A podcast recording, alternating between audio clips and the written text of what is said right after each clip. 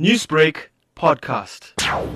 The aim is to promote local writers and to give them a platform to market their books, but also to promote a culture of reading in Durban. There are certain se- secondary set of uh, aims like raising funds for the Mitchell Park Trust and also help homeless people derive an income through selling books. What are some of the programs that people can expect this Sunday?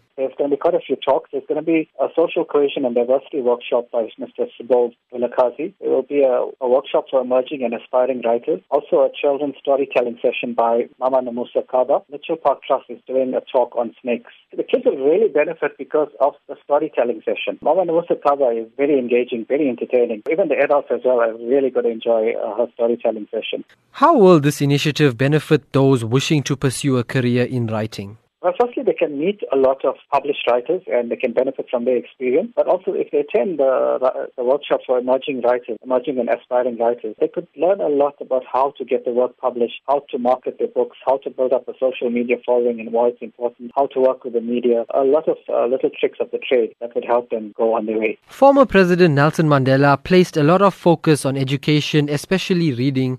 How fitting is it that this initiative starts on the first day of Mandela Month? It's very significant. This project is part of the 100 Days for Mandela by the Denis Hurley Center as well. The Denis Hurley Center has set out a list of 100 things that people can do for, to celebrate Mandela's uh, anniversary. This is one of the things people can participate in the Durban Book Fair.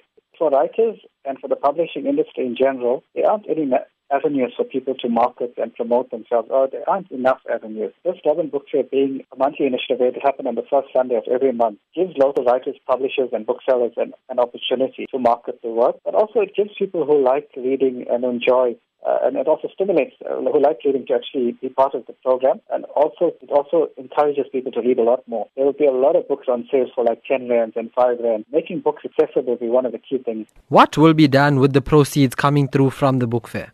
Proceeds from the stalls will go towards the Mitchell Park Trust and they will use it for the education and awareness activities and to maintain the zoo. All the money that they sell from, from the book sales will go into their pockets. It helps homeless people to derive an income.